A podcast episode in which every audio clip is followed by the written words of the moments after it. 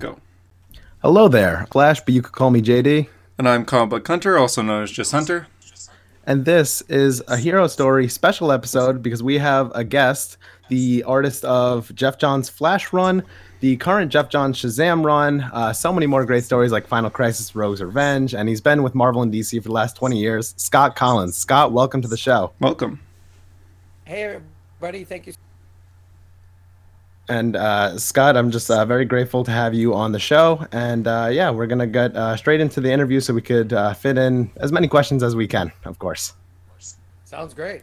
So um, our, we want to start with your origins. Um, so how did you uh, get start reading comics? like what age did you start reading comics? Yeah, like how did you get into superheroes in general? Uh, it was me running across them. what would have been in the Stone sort of uh, dime store or something like that. I was running through with a bunch of friends uh, early in grade school, probably first grade or something like that, and uh, ran across a magazine rack. Um, and uh, there were two issues, I believe there were two consecutive issues of the Hulk uh, that just caught the corner of my eye. I skidded to a halt, stopped, sat down, uh, started reading those two books right there at the magazine lost track of my friends. They found me like an hour later, wondering where I disappeared. Um, and that was it. I was lost. It was uh, two issues of uh, Herb Trimpe. Um, I was gone. Uh, the the first issue that really caught my eye uh, was uh, him versus the Wendigo. I was already a huge monster. I had stayed up late, watched to watch Godzilla or um, Creature from the Black Lagoon, Werewolf, all that. So when I saw that issue of the Hulk, was fighting loud. All this cool stuff was going on. Um, I was just old.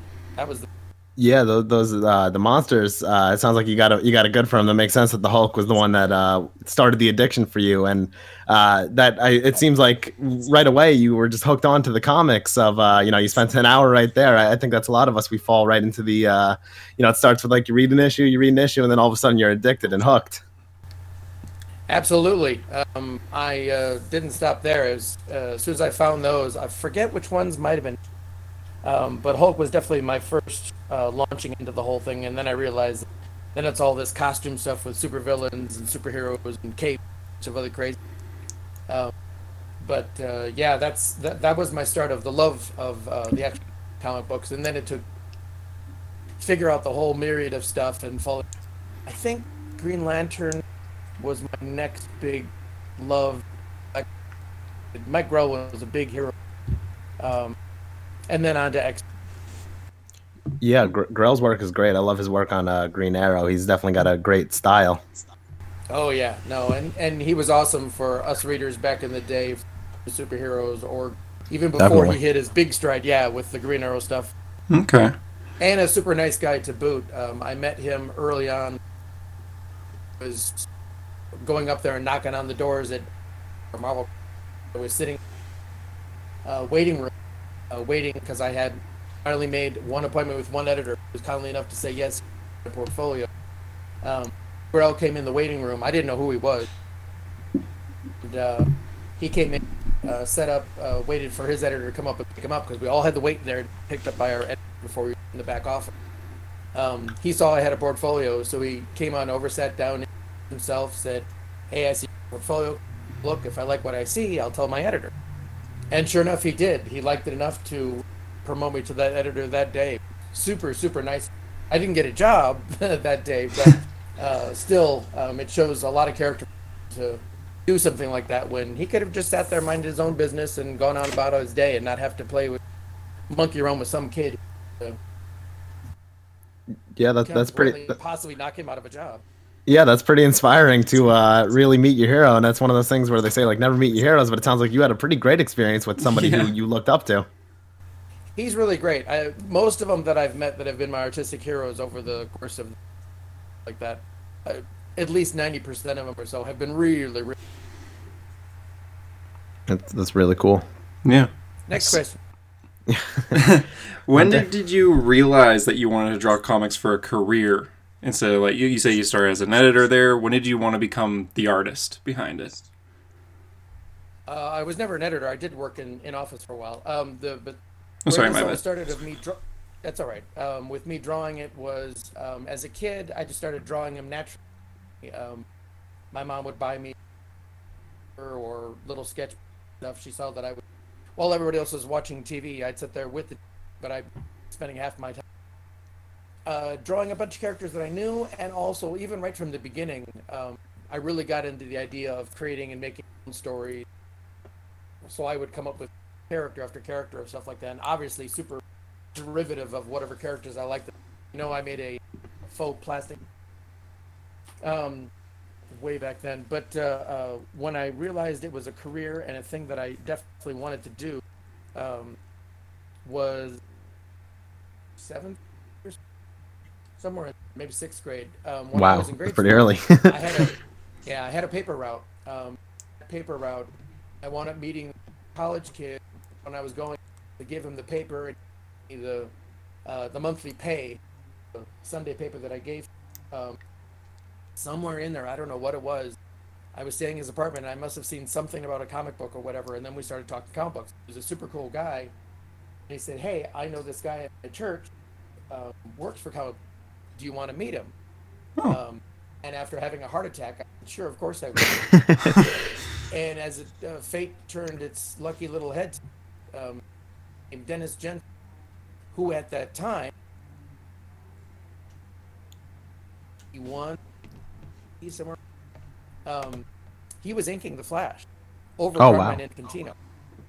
Um, so me and a bunch of the guys who found out who this guy was just started barraging this guy weekly visits where we would just show up on his doorstep wanting to talk to him about how to do this stuff and what he did and see his pages and oh my god. And Oh, so he's kind of like a first mentor.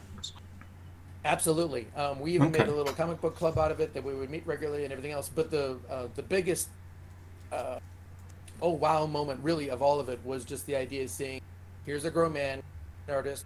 He has a house wife kid the life can have you don't have to have different normal kind of jobs you think of this is actually a job that you have and you know a regular guy whatever so i went oh my god it's really a job i could do this It's real. Uh, yeah.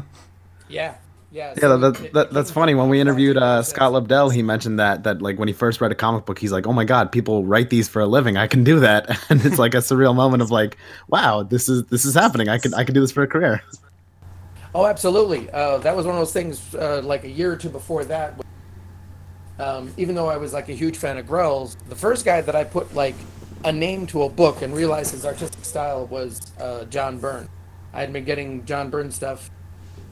Iron Fist started. I go, hey, I really like this book. Hey, I really like this book, and I started realizing people were behind. Um, so I went, oh, oh, hey, wait a minute, this has the same name on here. This is the guy I like.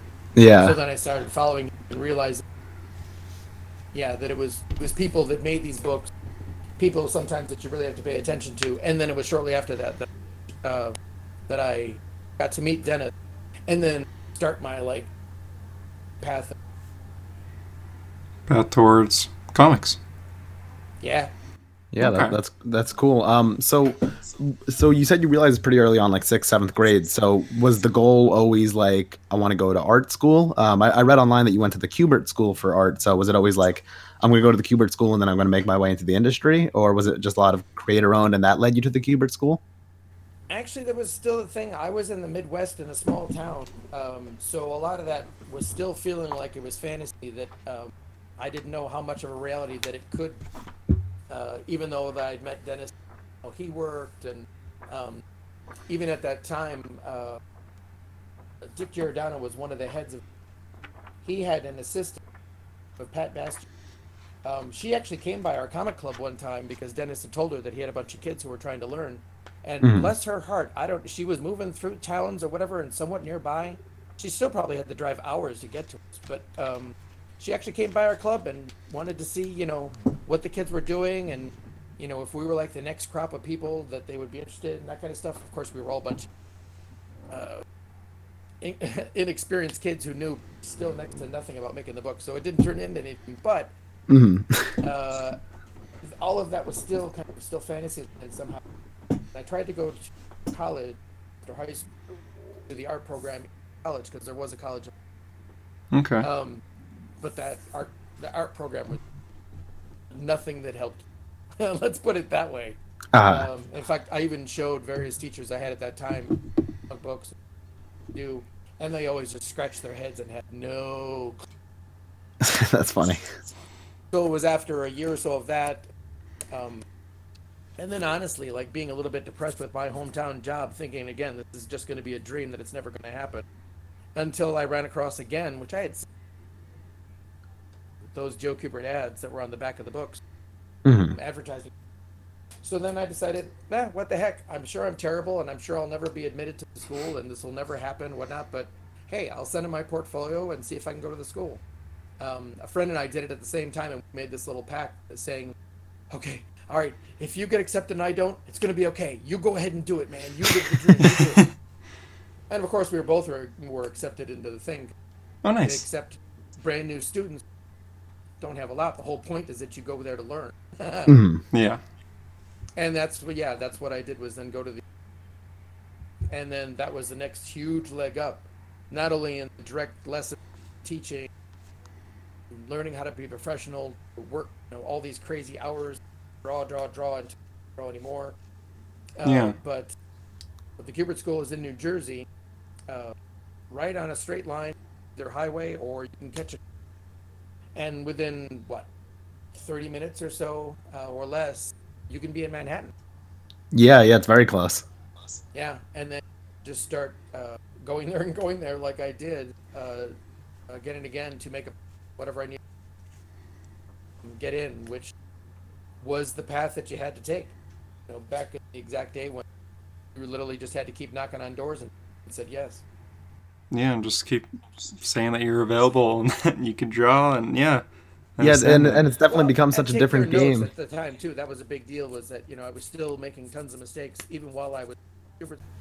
A lot of Hmm. guys who make it all three years are still like only sort of on the edge of being professional enough that the companies would hire them. That often people that would even graduate there or other colleges, they would spend time in the minor, uh, working for smaller public for Mhm. a while until you were ready to major, um, which is still kind of what I did in a way. Um, my first job post uh, Kubert School was actually at Valiant, the beginning days of Valiant. Mhm. Um, first, I worked there for a short time, but it was one of those Legos. I learned, I got a couple lumps and a couple lessons, and and then Yeah. moved on from there. Uh, so it's still a it's a whole process. It still is today. I'm still learning today. Yeah, yeah, and, that, and that's I think the big thing of. I mean, obviously, I'm not an artist. Uh, Hunter does a lot more drawing than I do. My drawing Yeah. stops at stick figures, but uh, you know, I, I think that it's something that you know I take in my writing is that you really need to learn from your own mistakes, and you need to keep learning, and you've never stopped learning, and that's really with anything in life. Absolutely. yeah, that's a good point. So, So, so y- yeah. yeah. So, what was your first like real like break? Like, obviously, you said you started at uh, Valiant. Um, what what did you feel was like your first real break with the big two of like getting in there and being like, okay, I've kind of made it. Like, what what was that first one for you?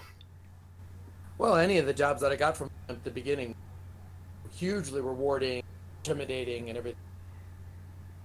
After the little stint at Valiant, which almost nothing I did there uh, saw print, Mhm. um, but uh, but both of the guys, uh, the main guys at Valiant, Shooter and Bob Layton, uh, when they officially canned me and said not to come into work, um, they both got me uh, interviews at the other company. Uh, Oh, Jim got me an interview with an editor C, which did get me uh, an annual uh, for work. So that was my first printed was on this annual.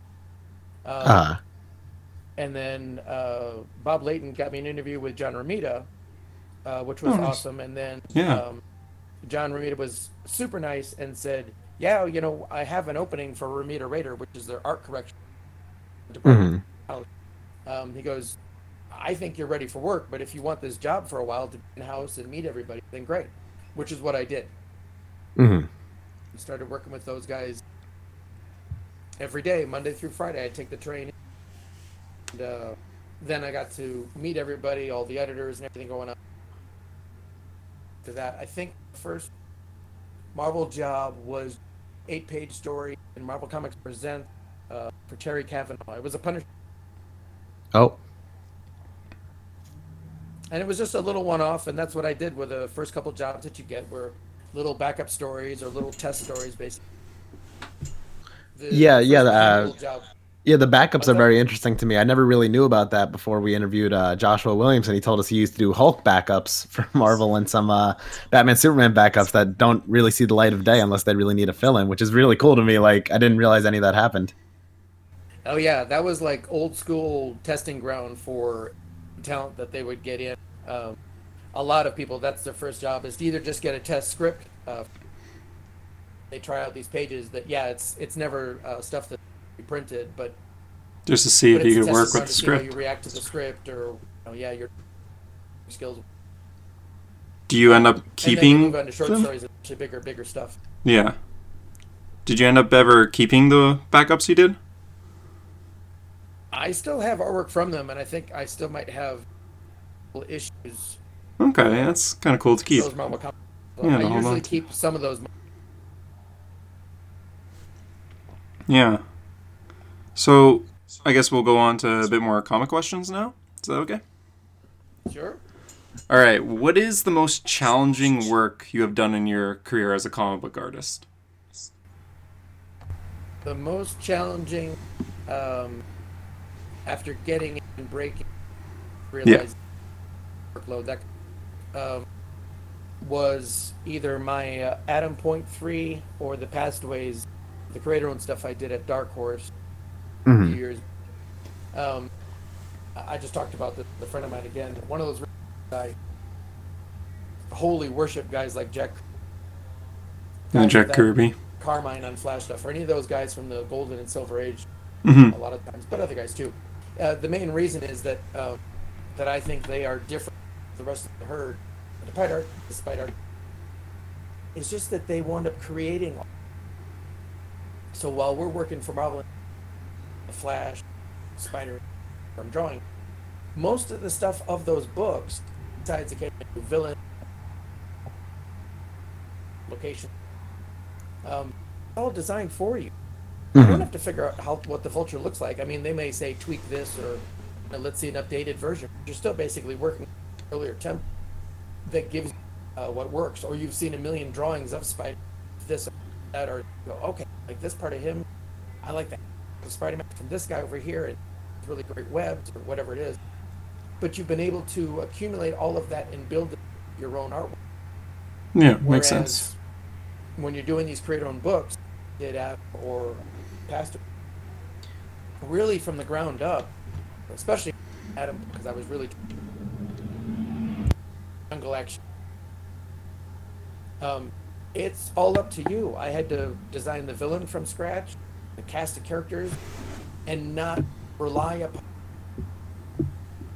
I don't have a Lois Lane to put in the story. None of these are that kind of thing. The, You have to- The main villain isn't supposed to look necessarily like the other villain I've drawn before. I've got to try and at least attempt at making sort of fresh. Um, and doing all that stuff, figuring out the voice of that book as it went, which again, I wasn't necessarily like that, sort. I to replicate this feeling. Yeah, that I was super challenging. Yeah, because it's not like you're just drawing characters doing certain things. You're designing them too. So I totally understand that. Yeah, instead of and you're longer. basically reinventing the wheel as opposed to just uh, editing and perfecting the wheel. That's uh that's interesting uh, view of like creator on books. Um, that, and that's that's something that I mean. Obviously, you created some characters even within DC. You know, I think most famously Hunter Zolomon, of course, uh, Mhm. but also some of the other Flash rogues you and Jeff helped create. Um, what what was like the process of like making them and like you know thinking of their designs? Was that you know you had an idea or Jeff had like a rough description? Like how how did that work for creating some of these characters? Um, that was a, a mix uh, between the two of us, uh, depending on the situation. Um, Jeff had the idea for Hunter Zolomon uh, from day one. Oh wow. We started on the book. Yeah, Wow. he told me that uh, he wants to his character and it's going to be Wally's friend, but then he's going to turn into a new version of a Reverse Flash. Zoom is what we decided. Um, so that one was him. Uh, the other main idea for him was the Rogues. They were, although a couple of them he wanted updated, like Weather, like that. That's why Weather Wizard got that newer costume. hmm Uh, but then there were other ones in there where uh, once we started talking about all this stuff, went, okay, but then I looked at some of the other rogues um, he had weren't effective at the time. Uh, Jeff wanted to do stuff with uh, Pied Piper. That well, then I Trickster. I had the idea of it might be really fun if Trickster was actually a kid, if he was like an evil Robin. How I Yeah, Axel. Yeah, that's, that's, that's an interesting outlook on him. and that was that was the impetus, yeah, for uh, creating Axel or what became of Axel. Not. I gave him a sketch of a kid version of Trickster, uh, which I think actually using the page. Mhm. Yeah, it would just go back and forth of who had their idea. A lot of the other ones would start from Jeff, but Trickster was one. Hey, wait, what if we did this? And we wouldn't have to do exactly that. I thought, in some way, besides take on. I also thought, even no disrespect, James Jesse, but I thought a kid version would be actually an adult because he had the toys and the gimmick. Yeah, it fits well. Yeah, yeah, especially with understand. what Trickster had become of like the. Uh, I think at that point he was already like working with the uh, federal government, so he was definitely not really on his trickster uh, ways. So you basically reinvented the trickster of like, okay, back to his roots of I'm a guy who plays tricks on the Flash, and you know I'm. Even though the Flash is way more powerful than me, I'm able to keep up because I got these goofy guns and stuff. That, that's like an interesting uh, outlook on the character. Yeah, and even then, a kid version of any rogue I think fits Trickster the most. Like a kid version of Heat Wave might be a little more difficult because it's not as kid, f- m- more like a kid character, childlike personality like the Trickster is. So it worked a lot better with that. So I can see how that was a great idea in the end. Well, thank you. I, I thought it worked, um, and I'm totally uh, odd, ha- whatever, flabbergasted by the fact that show and and elsewhere now. So yeah, I guess it was a good enough idea. It had legs and it's lasted, which is cool. Yeah, Yeah. he's still around today. Yeah. Yep. So, uh, what, what, how did you meet Jeff? Um, I mean, obviously you were working at DC for a little bit. Did you meet him pretty early on, or was it like closer to when you actually ended up working on the Flash with him? Uh, I guess about a year or so before Flash. Um, it's just a funny bunch of like dominoes coincidences of how it worked. Um, what happened was I had just uh, finished up about a year long run, and uh, one of the main editors that uh, was a proponent of my work for a long, time, Mike Carlin, he would find job or my next job kind of. Um, and uh, after a couple fill-ins of other things, tryouts or whatever, or odd, um, uh, I uh, was offered a fill-in of Stars and Stripes because the regular artist had fallen behind. And um, especially back in this day of comic books, it was a, a huge sin for the comic book to miss shipping or get behind way like. Um, so Mike asked me if I wanted to do an issue of Stars and Stripes. I said, sure, sounds like fun. Mhm. And when I did that, I still didn't meet Jeff. I just got Jeff's scripts. Mike was the one. Mike Carlin was the guy that I talked to about the book. I don't think I talked to Jeff direct, but shortly after starting, finished my first, and then they had offered me one, which turned into two more fill-ins. Um, but sometime around then, when I met Jeff at a San Diego, and I was already in the business a few years at that point. He was just breaking in. Um, Mhm. He was a fresh-faced kid, a, a few years younger than. me. Um, Yeah. Excited, and we met and we talked over this, and wanted to explain all the different little bits he liked about how I interpreted here or there, or different things. How we were showing already that we were kind of almost of the same mind on a lot of things. Yeah. Um, and then the funny thing was, is that during that, uh, Jeff and I were putting proposals together for D. I want to say we had at least one official. I forget how many or whatnot. We talked about a bunch of characters, including um, that we both loved the character way back then. But I know we were planning new Hawkman, and this Oh. was two, three years before Jeff did that Hawkman. yeah. Um, and anyway, uh, we were talking about those other things, trying to create a book for the two of us to work on, regular book for. And then somewhere in all of that, uh, I told him that I got offered the Flash. and here's the backward way thing, the Flash. Uh, I did a fill-in issue of the Flash along all those fill-in doing. Um, Mhm. The honeymoon. Brian Augustyn was writing it. Yep. Um, I did that. Didn't realize that DC was testing. Then they told me after the issue was done, they loved it, and they wanted to offer me the book, the regular. Oh, wow. villain. And I said, okay, great. Who's writing the book? Because I was pretty sure that Brian Augustyn and Mark Waid had finished up you know, their run of t- uh, on the book. Mhm. And then uh, they told me one guy, I believe it was Scott McCloud. Oh, okay. Um, uh, but within I don't know a week or two of being told that, um, the editor called me back and said, "Oh no, Scott backed out of the project. He's busy with something. Something didn't work out. Um, so now we're going to move on to this next guy. I think actually one of the next guys, uh, Jerry Ordway. They were trying to get to write the. Um, oh, interesting. but then within a week or so of that, uh, then Jerry backed out. It didn't. So somewhere in there, I don't know how many guys it was those those two or another one or something like that, two or three guys through. Um, and then I was talking to the editor about all this. Well, I don't know. I'm running out of names. Scott, you got somebody you want to work with?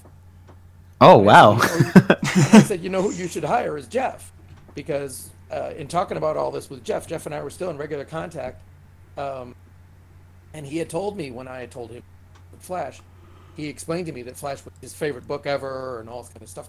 He wished me luck. So I told the editor that you should get Jeff. He's a really good writer. He's really up and coming. He's really smart. Really gives it everything he's got, and he's a huge fan of the book. So yeah, then you know within that week, whatever it was, they gave him, which was then a test, his Wonderland story, that first story he did. Which is the first Flash story I ever read, by the way. That, that was the one that got me hooked on the Flash. There you go. Um, he got that, and because uh, in the first issue or two or something like that, they said, okay, yeah, these are great. He's hired. Um, and while he was finishing and working on Wonderland, that's when he and I started. Um, what was it? Uh, you, you guys did you guys did the uh, Crossfire arc? no, uh, that was that's later. Um, we started with the cicada story. Oh, Jeff right, wanted- right, right. Jeff initially wanted to go with an older uh, Flash villain. I think it was Ragman, Ragdoll, whatever. Yeah, from the Golden Age. Yeah, um, and he wanted to create a cult around that character, something like that. And the editor said, "No, no, no, let's come up with a new villain." Um, Ah, so pressure's we transferred on. that type of story to a new villain. We came, he came up with Cicada, and and we were off and running, and we just had a, a blast uh, pretty much from day one. As soon as he got the job, um, he was living down in L.A. At the, I was living up in Oakland, um, and he flew up to see me, and we hung out for the weekend and talked and planned. He showed me his map of Keystone. Yeah. So we, that's when he started talking about Hunter Zolomon and all that stuff carrying out. Um, he immediately uh, dreamed up first year's worth or more of books he wanted to get to, and then we went back and forth on the new characters that he wanted to invent, how Tar Pit worked out, or a bunch of the other ones. Um, yeah, we just had a great time. Uh, but there was that funny way that it wound up actually happening. It wasn't just like, you know, the package deal, or or like most guys think, because Jeff was technically working and published on the book first.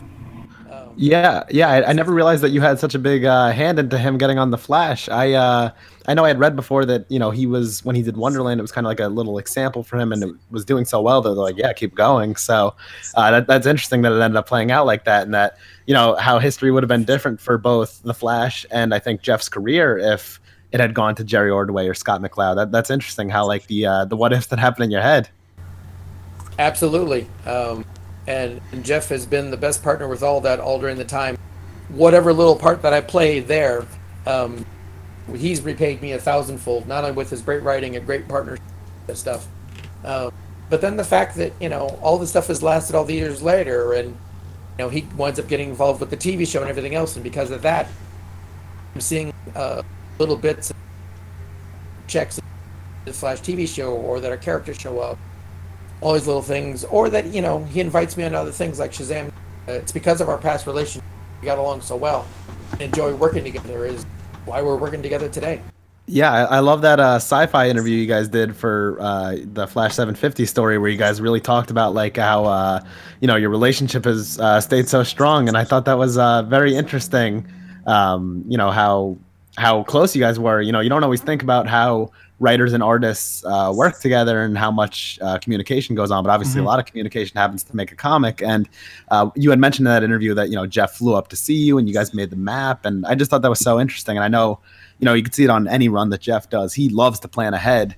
So uh, Oh, yeah. that- that's interesting that he had all that planned out really from the beginning of what he wanted to do with Flash, and it really made an impact for you guys. I think that's you know you guys were clearly both very passionate about the book, and it definitely showed in your writing and drawing. You mentioned, yeah, you going back to before when you mentioned making the Keystone City map. What was the process of that? Did Geoff just already have it already, or did you guys kind of design Keystone together? So that was again one of those things uh, that totally impressed me about Geoff. Uh, level of professionalism. He came up with the map. Uh, I was a general fan of the Flash. I had liked Wally, I had liked Barry, Jay, and all that kind of stuff, but I was not an avid Flash fan. this.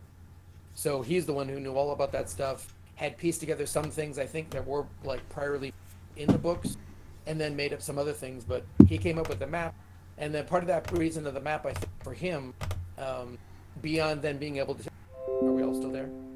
Yep. Yeah, we're just on the screen. Oh, sorry, something went away for. a second. Um, Good. uh, and- oh, uh, beyond the reasons for the for Geoff, because uh, twofold. Uh, one, he wanted to be able to tell me at various times when Flash would be fighting a villain, that he could tell me the neighborhood uh, that they might be fighting in, and then that would give me the background going like, oh right, he wants this for that neighborhood. This is more blue collar, a medium income neighborhood. This is the rich neighborhood. Uh, all of those kind of. Things. This neighborhood is the port. We're always going to ships or whatever in the distance. Okay. And the second reason for them was that Geoff's one of his other big goals right from the get go, which was immediately Blood Run story was to move Wally into the city. He did not Mhm. want Wally suburbs um, he was previously living in. He wanted him down. sort of downtown kind of thing. Yep. Okay, cool. JD, you want to ask the next one? Yeah, so um, I, I was just wondering, what's your favorite issue and story you've done? Not just in Flash, uh, your career. I mean, obviously, my favorite story you guys have done is Flash Blitz, and my favorite issue is actually Flash 182. That's uh, such. I just actually just reread it before we started recording because that's that good of an issue. It's one of my favorite single issue stories of all time. It's so great. So I was wondering, uh, in your career, like, what's your favorite issue and story you've worked on? Uh, there's a bunch of those. Flash stand out. To, that cold issue is a standout. Um, that's one of Geoff's favorite. Um, Mhm. The Grodd issue that we did, uh, um, that first issue with that, uh, I was the one who had pushed for Grodd. Um, Geoff was all into it immediately, and we immediately keyed in a monster. I'm kind of going back to the monster roots with Yeah, Grodd. yeah. Um, and I still haven't gotten my run on Hulk. So that's so waiting yet. Yeah, no, I've done a couple little bits here and there with the Hulk, but not like a real run. Um, So would the Hulk be like your dream ongoing or mini series? oh yeah, he's he's one of those. Uh, what do they call it on my bucket list that I really Okay. haven't gotten to do yet. Um, what other? Actually, uh, for Flash stuff, one of the issues that really uh, I enjoyed was a, a marker stone was the tar pit. Um, because it just finished the Blood Run story arc. I was uh, really getting into the new style that I had created for the Flash. So when when I'd done the tryout issue before that, the honeymoon with Brian Augustyn, I was still using standard style at that time, which still included a whole lot of uh, hatching line, shadow, regular.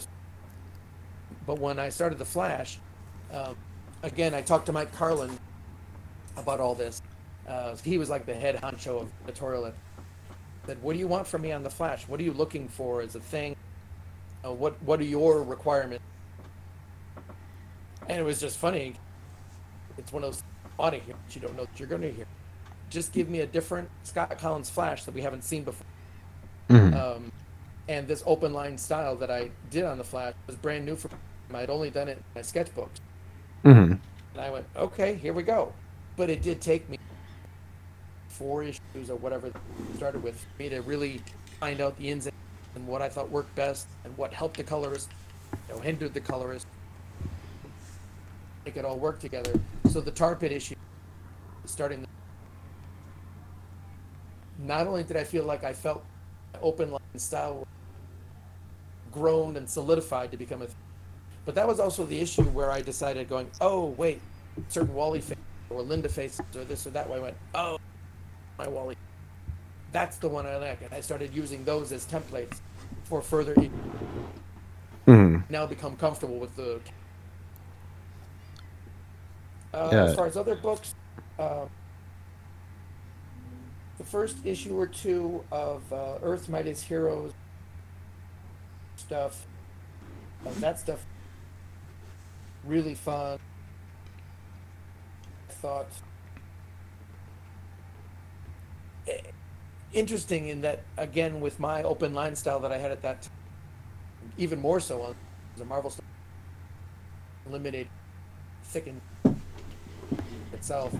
Um, I thought it was a really neat combination, telling year one Avenger story Mhm. with my art style. So then I think even those classic stories wrapped up in that much history would still come fresh and feel new because I was Mhm. drawing in the style that you literally could not have done back then in those no way in the world that they would have printed my style back then Mhm. the printing wouldn't have worked the coloring wouldn't have worked it would have been huge um, so i thought that's and then honestly um, just going back to the, so prideful but the adam point the Past Aways stuff I, the creator both of those were extremely difficult super frustrating times when i wanted to quit the books terrible and i was frustrated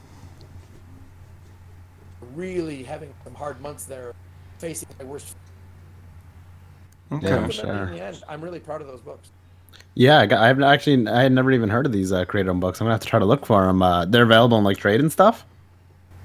Uh, the Past Aways is the Past Aways turned into a nine issue series that finished, and then the Adam Point Three series was actually one of those weird deals with the comic industry and what was happening.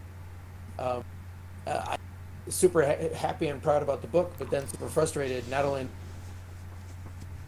because I was a little bit for uh, the Adam series, uh, but it was so frustrating that the fifth issue of the series has actually never Oh, really? Nope. Uh, the the sales by the third, fourth issue were slim enough that, and I don't blame the publisher at all, really, in all of it. They were that low uh, that the publisher said, "Look, we're losing money here with the third and fourth issue.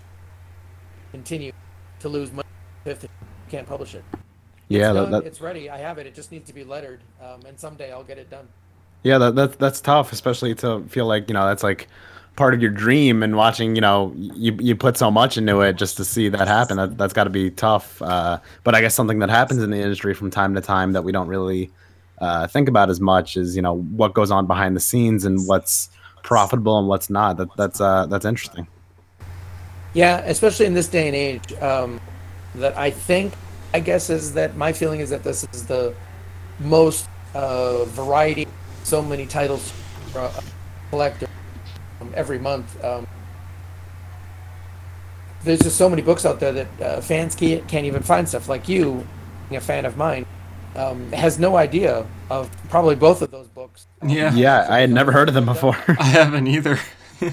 And this is what happens with stuff. I mean, here I did what 18 issues ultimately of Blue Beetle, and I still have people coming up to me now at conventions going like, "I never knew you did Blue Beetle. I just got that last week." yeah, And that's even that, like that's crazy. Book or whatever. Yeah, I, I think I, I think you know more in the modern age of like where people's names are on books, where it's like you know I'll read anything that Geoff Johns wrote because you know Geoff's one of my favorite writers, he's my favorite writer of all time. You know, I'll, I'll read anything that you know. Uh, it's become more writer oriented, and those who are you know pretty savvy on social media post like, "Hey, I you know I have this book out this week, and I have that book out this week, and you can check it out, and you can find it here." So I think you know social media has kind of like helped that in a way where like even you know you could be like, hey, I have you know these books and um, stuff like Comixology that you know you could post on it uh, with no charge. And I mean, obviously, you got to pay if uh, pay Amazon if people buy your book, but um, you know, being able to post there and making it more universal. I think the times are changing where you can make your stuff, you know, more accessible and where you don't really have to worry about the profit margin as much for printing stuff. Yeah, there is the the possibility of doing that stuff only digitally. Um, and I was only at the beginning of my uh, social media platform um, when I started those books. Whereas, yeah, I probably have a little bit of help as I've gained more people that that I could tell them those books. Yeah, for sure. Will hopefully, you know, get the word out there. But that's that. You know, what every month through Diamond mm-hmm. suspension. Um, but what is it? Three hundred books every. It's just every week, yeah. Insane to for anybody to think that they're going to keep track of all that. Yeah, that's a that's a lot. That makes sense. Um, so you're currently drawing Shazam, and I guess your most famous run at the moment will be Flash. Who's your favorite character to draw? It doesn't have to be Shazam or Flash, just in general. Who do you like to draw the most? Um, well, I have to admit that one of the reasons that I've been on Flash so long over the years now, and had different runs in the book and specials and one shots, and here being considered to be one of the teams on the Flash, like that, is that uh, he's one of the easiest ones that came to me and to my draw. Um, I did not have to fight about any of that stuff. I had to find Wally, and that took a few months to figure out my Wally like that. Yeah. But actually, drawing the Flash, being inventive, speed panels, those uh, villains to work with the rogues that mm-hmm. came pretty easily. That did not have to be struggled and fought with. So it, it, it seems so smooth. Like you, I, I always say that you're like the uh, the rogues like number one artist. Like you're the definitive Captain Cold artist, and you're the like when I think of Captain Cold, I think of Scott Kolins like beat up, bloody Lenny. Like that's you know just what pops into my mind. Yeah. Yeah. Thanks. Uh, Len is is super great, and I have really uh, somehow connected really well with him. A lot of that I should go to the fact also that it comes from Geoff Johns' version of uh, of Lenny that um, once he described him to he started ha- having how he acted like that that to me was a world away from whatever little bit I had previously about Cold or any of those rogue villains before that. In fact, I mean, again, that was one of the things from the start that Geoff talked about was uh, we both agreed wholeheartedly that uh, one of the keys to success for any of these heroes that are out there. When you look at the most successful ones out there, like Batman or Spider Man, one of the reasons they're so successful is because of their villain run. Oh, definitely. Yeah, that famous rogue yeah. gallery. Absolutely, but that can easily be pointed out why certain heroes may have had a harder, say, a Hawk or um, somebody else like that.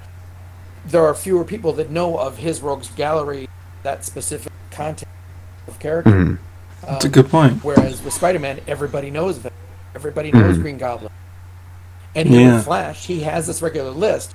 The trick with the Flash stuff that I love Geoff about and how he wrote this is that previous to our time, um, at least five, ten, long, I think more than the attitude from the previous writers had that rogues were never taken quite so seriously. Definitely, definitely. Uh, I think I, I, think even in uh, Flash 182, since I just reread it, um, you guys mentioned that like uh, like Captain Cold says, like, oh yeah, I went straight for a while. I was a bounty hunter, me and my sister, but that was stupid. Why would I ever do that?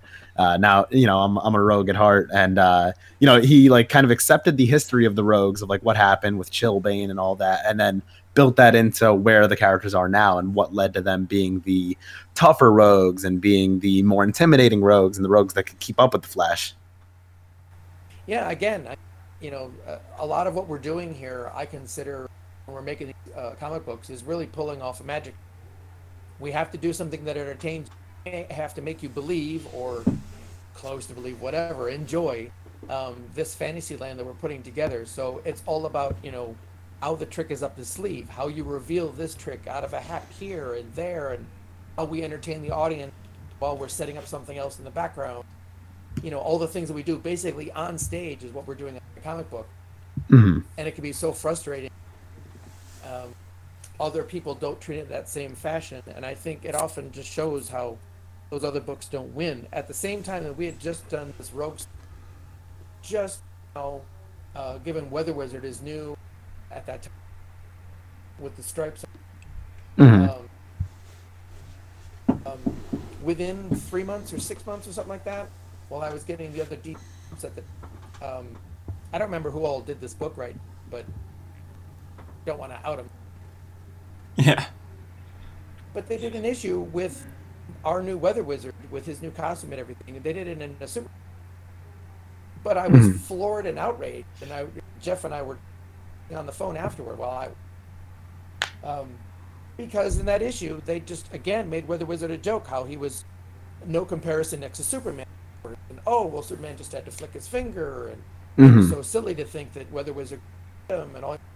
Sure, when you look at the reality of those situations you're not telling a story, you could just sit there and go, okay, right, his stats don't add up to his stat. Win for all of that. Stories. And Yeah, that's not the point. The characters, I think you're just really not pulling off this stage show that I'm talking about, or how I think Mhm. put together. Geoff and I agree on. Uh, so it's just one of those things where you have to put this in the right light. If you're going to have a joke character you make fun of, then it has to be that con- conscious decision going, okay, this character is going to look foolish, serve a purpose. Other, all that to me would do is to show your fans out there going like, well, yeah, this character's a joke. Why would I bother reading this book?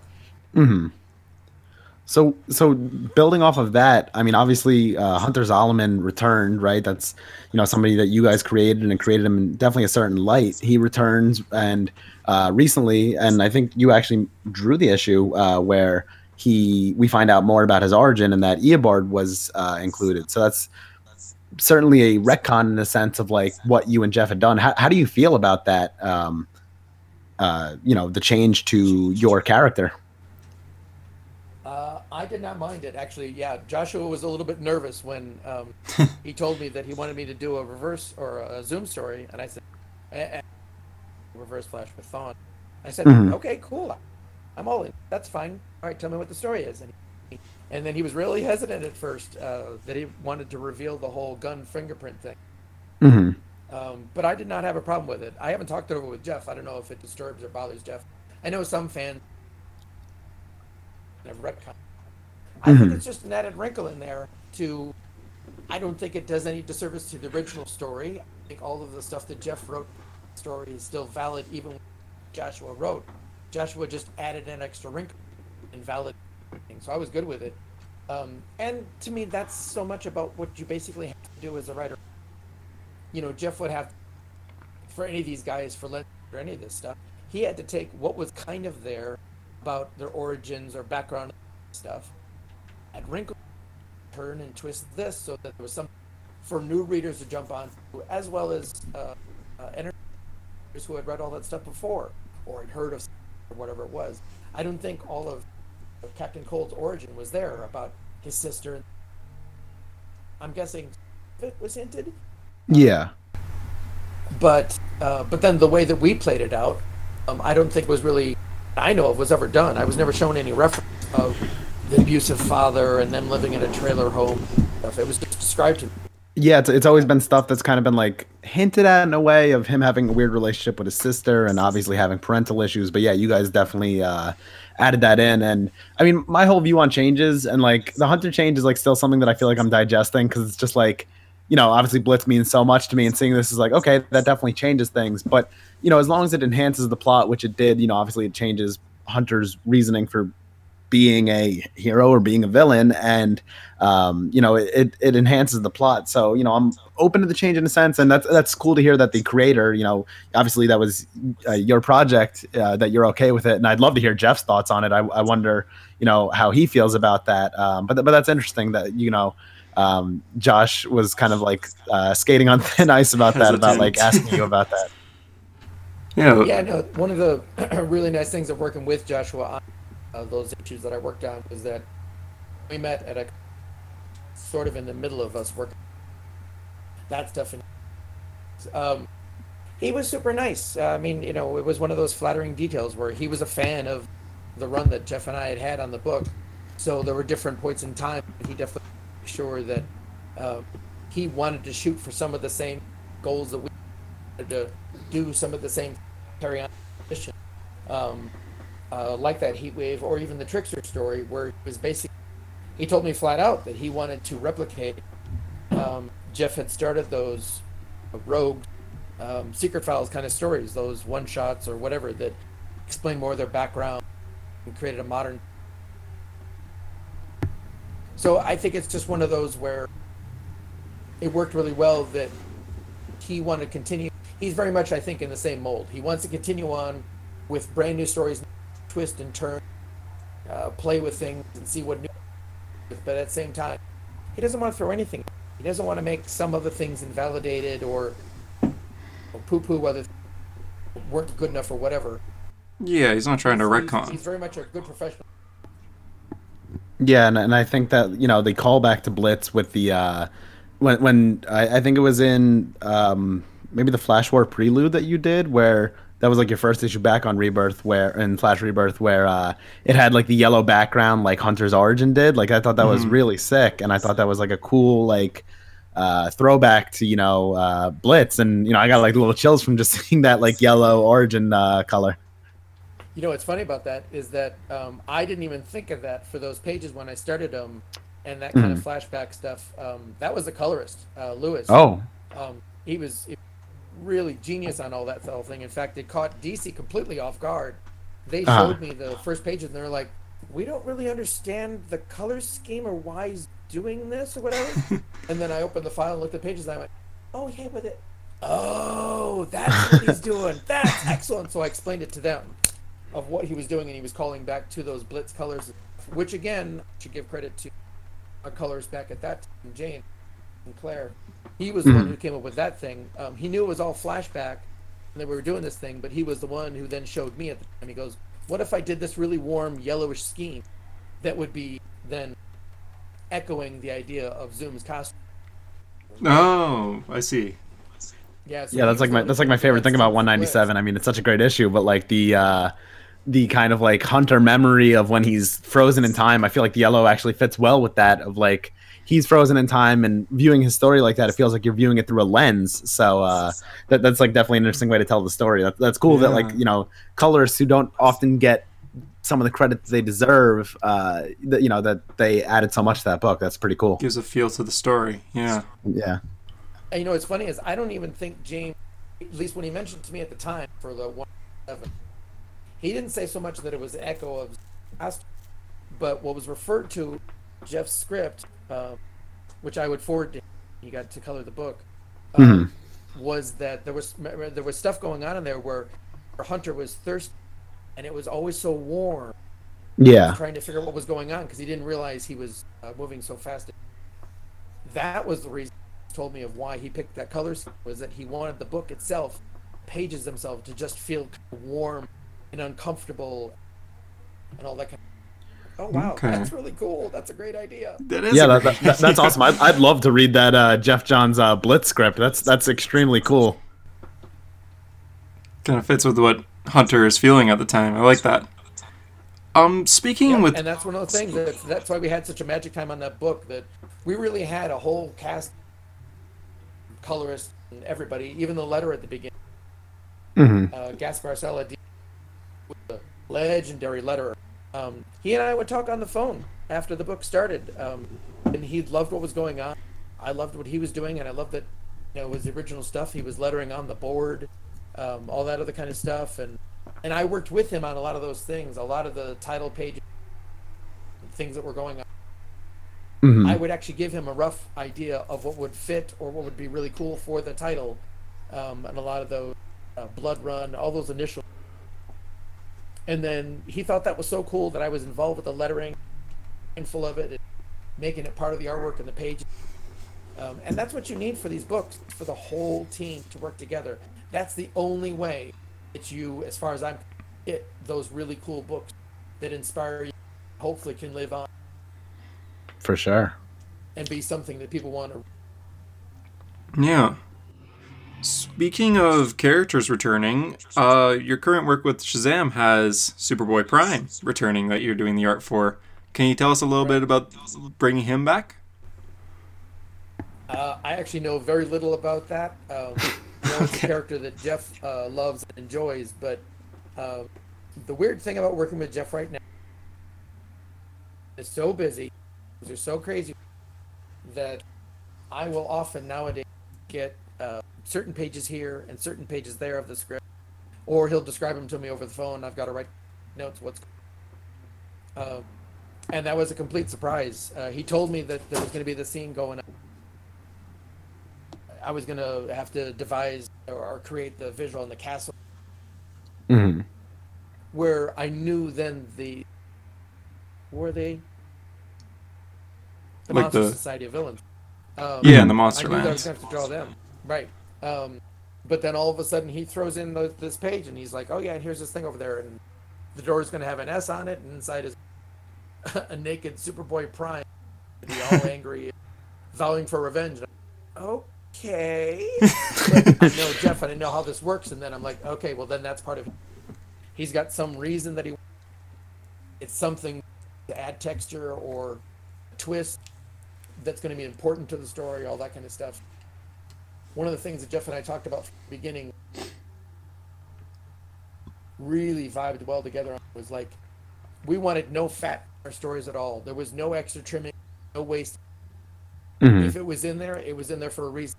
No filler. To next month Yeah. or six months or somewhere down the line. But it was in there for a, a very specific and Geoff is just uh, one of those guys has taken that idea or uh, writing to the nth degree. He'll he'll definitely be one of those right now who'll put something in issue one of some and by issue twelve then you Oh man, that's why? I, I, I always thought that with the uh, with the secret, the first appearance of Hunter, which I believe is the secret origins and files number three or something like that. Um, on his cane, you have that word. It's like something like that. That means like he'll be paralyzed one day. And obviously, when you're reading that issue, you know you're not thinking about that. Um, I think it says, uh, oh, it says Gant on it on his cane, and uh, there, there's um in the Flash and Superman DC first issue uh, abracadabra says like oh we'll see about your future so you know you get that little foreshadowing you know 20 30 issues before there and it's just like oh my god like you guys were really planning long term Oh yeah, and putting in a little tidbits too. Uh, did you notice the top of his cane from the first time he appeared had a big Z on? it? oh i never even caught that Zoom. Yeah, there's a big Z on the end of his cane for Zoom. wow Interesting. That's really cool.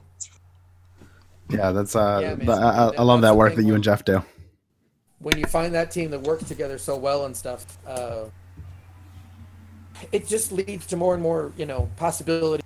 The deeper you can go into it, the more texture and everything you grab. If you've got somebody starting the team like Geoff, giving all that kind of stuff to the book, inspire, add that much more and work.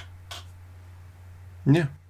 That, that that's very interesting. I, th- I think uh, the way you and Geoff work is definitely a huge inspiration to Hunter and I because you know obviously we'd love to do create our own comics one day. And, Yeah. you know we've we've talked about ideas. So just to see like a team that is able to work like it seems like you and Geoff are able to talk in shorthand to each other and know exactly what the other one's going for. So that's like a de- you're definitely like a huge inspiration to us, and I, I really appreciate that. Yeah, because yeah, JD's a writer here, and I'm trying to be a comic artist as well. So it is an inspiration to us since you guys have been a team for like 20 years here, and today you're still doing Shazam. So it's awesome to hear that. Absolutely, and again, um, it's one of those things that started from those days on Stars and Stripe, where one of the things we talked about at that San Diego face, um, he explained to me. Uh, this was where he knew first, actually, how well we worked together. Um, he explained to me, and I don't remember the exact um, or pay or what it was, but um, in one of those first, there's a scene where Courtney's father comes into the book later, but we're seeing him at a station or a bus, and he's holding a picture of Courtney. Mhm. Um, Okay. And again, I'm gonna mix up maybe some of them, but um, what I wound up drawing was a picture of Courtney, but it was inside a locket Uh-huh. neck. When I met Geoff at San Diego, he came up to me and practically wanted to give me a hug and everything. What's going on? And he's like, No, but you did that panel. This thing, it was exactly right. It was exactly what I wanted. And I'm like, Well, yeah, you told me what you wanted, so I drew it. He goes, No, I did not write the word locket. You drew the locket and I didn't mention it. You knew what I was thinking. That's great. yeah, so it was just like kismet that we started working, continuing, and I think we're nearing the end of our time. So I will leave you with this tea. Uh, hopefully, fingers crossed, whatever. Knock on wood. All we need to. Uh, Geoff and I are talking about another project right now. Ooh. At least a mini series. Uh, it might be. Um, but if it comes to pass, this will be something we've had uh, an idea for in the works since day two. This will Wow. make a lot of people very, including us. I mean, if it's if it's anything like your uh your beer run story, like I, I think in that interview you guys said like, oh, we'd be able to do a Captain Cold ongoing easy. Like if it's something like that, uh, take my money right now. I will buy every issue. I'll buy every variant. I'll buy every trade. I will buy all of it because that is my absolute dream. Um, Scott, that, that's a great tease, and uh, I just want to thank you so much for appearing on the podcast. It's really been a pleasure to talk to you over the last hour, and uh, you're you're definitely like a you know a hero to us when it comes to the comic industry. You and Geoff. So thank you so much. Awesome, thank you. Uh, I had a great time with it, and I don't know. Hopefully, I'll actually get to meet you guys face to face at a con. Th- that would be amazing. yeah, if you're at New York Comic Con one of these days, sure, maybe me, JD, and I will will be there. That'd be That's great. awesome. I need to make it out to New York. Yeah, absolutely. That'd be great. All right. Yeah. Thank you so much, Scott. Thanks, Scott. All right, cool. Thanks, guys. So that was our interview with Owens comic book artist. Uh, it was a big thanks to Scott for coming in on the show. And uh, if you enjoyed this episode, maybe check out our podcast. Uh, I'm sure for some of you, this is your first episode listening to us. We make podcasts weekly about comic books of all kinds. Uh, we've had guests on before, such as Joshua Williamson and Scott Lobdell. If you want to check those old episodes out, they're episodes number 18 and I want to say 56 or I was gonna say 57, but yeah, I kind of they're highlighted in our SoundCloud, so you can find them very easily if you want to check out our past interviews. And uh, like I said, if you want to uh, check us out, we're on Apple Podcasts, Google Play Music, Spotify, and SoundCloud. All you got to do is search a hero story, but you're on it right now, so obviously you know how to get here. Um, and we appreciate a follow and subscribe. And if you really enjoyed this episode, maybe uh, give us a rating on Apple Podcasts. Uh, the ratings do help with uh, us getting up on the boards and getting more recognition for our podcasts. So uh, yeah, thank you for checking it out. Yeah, we're on the road to 100 episodes this year, probably. We're going to hit there. Uh, Getting comics- close. Yeah, co- we usually review comics every week, but since comics are kind of being delayed here and there during these times, we're going to try to have a few more interviews on, such as Scott Kolins, like we just did. So bear with us here. We have a lot of plans for a hero story, and thank you for joining us. Yeah, and uh, for a hero story, I'm JD. And I'm Hunter, and thanks for being a hero. And remember, every second is a gift. Goodbye. Bye.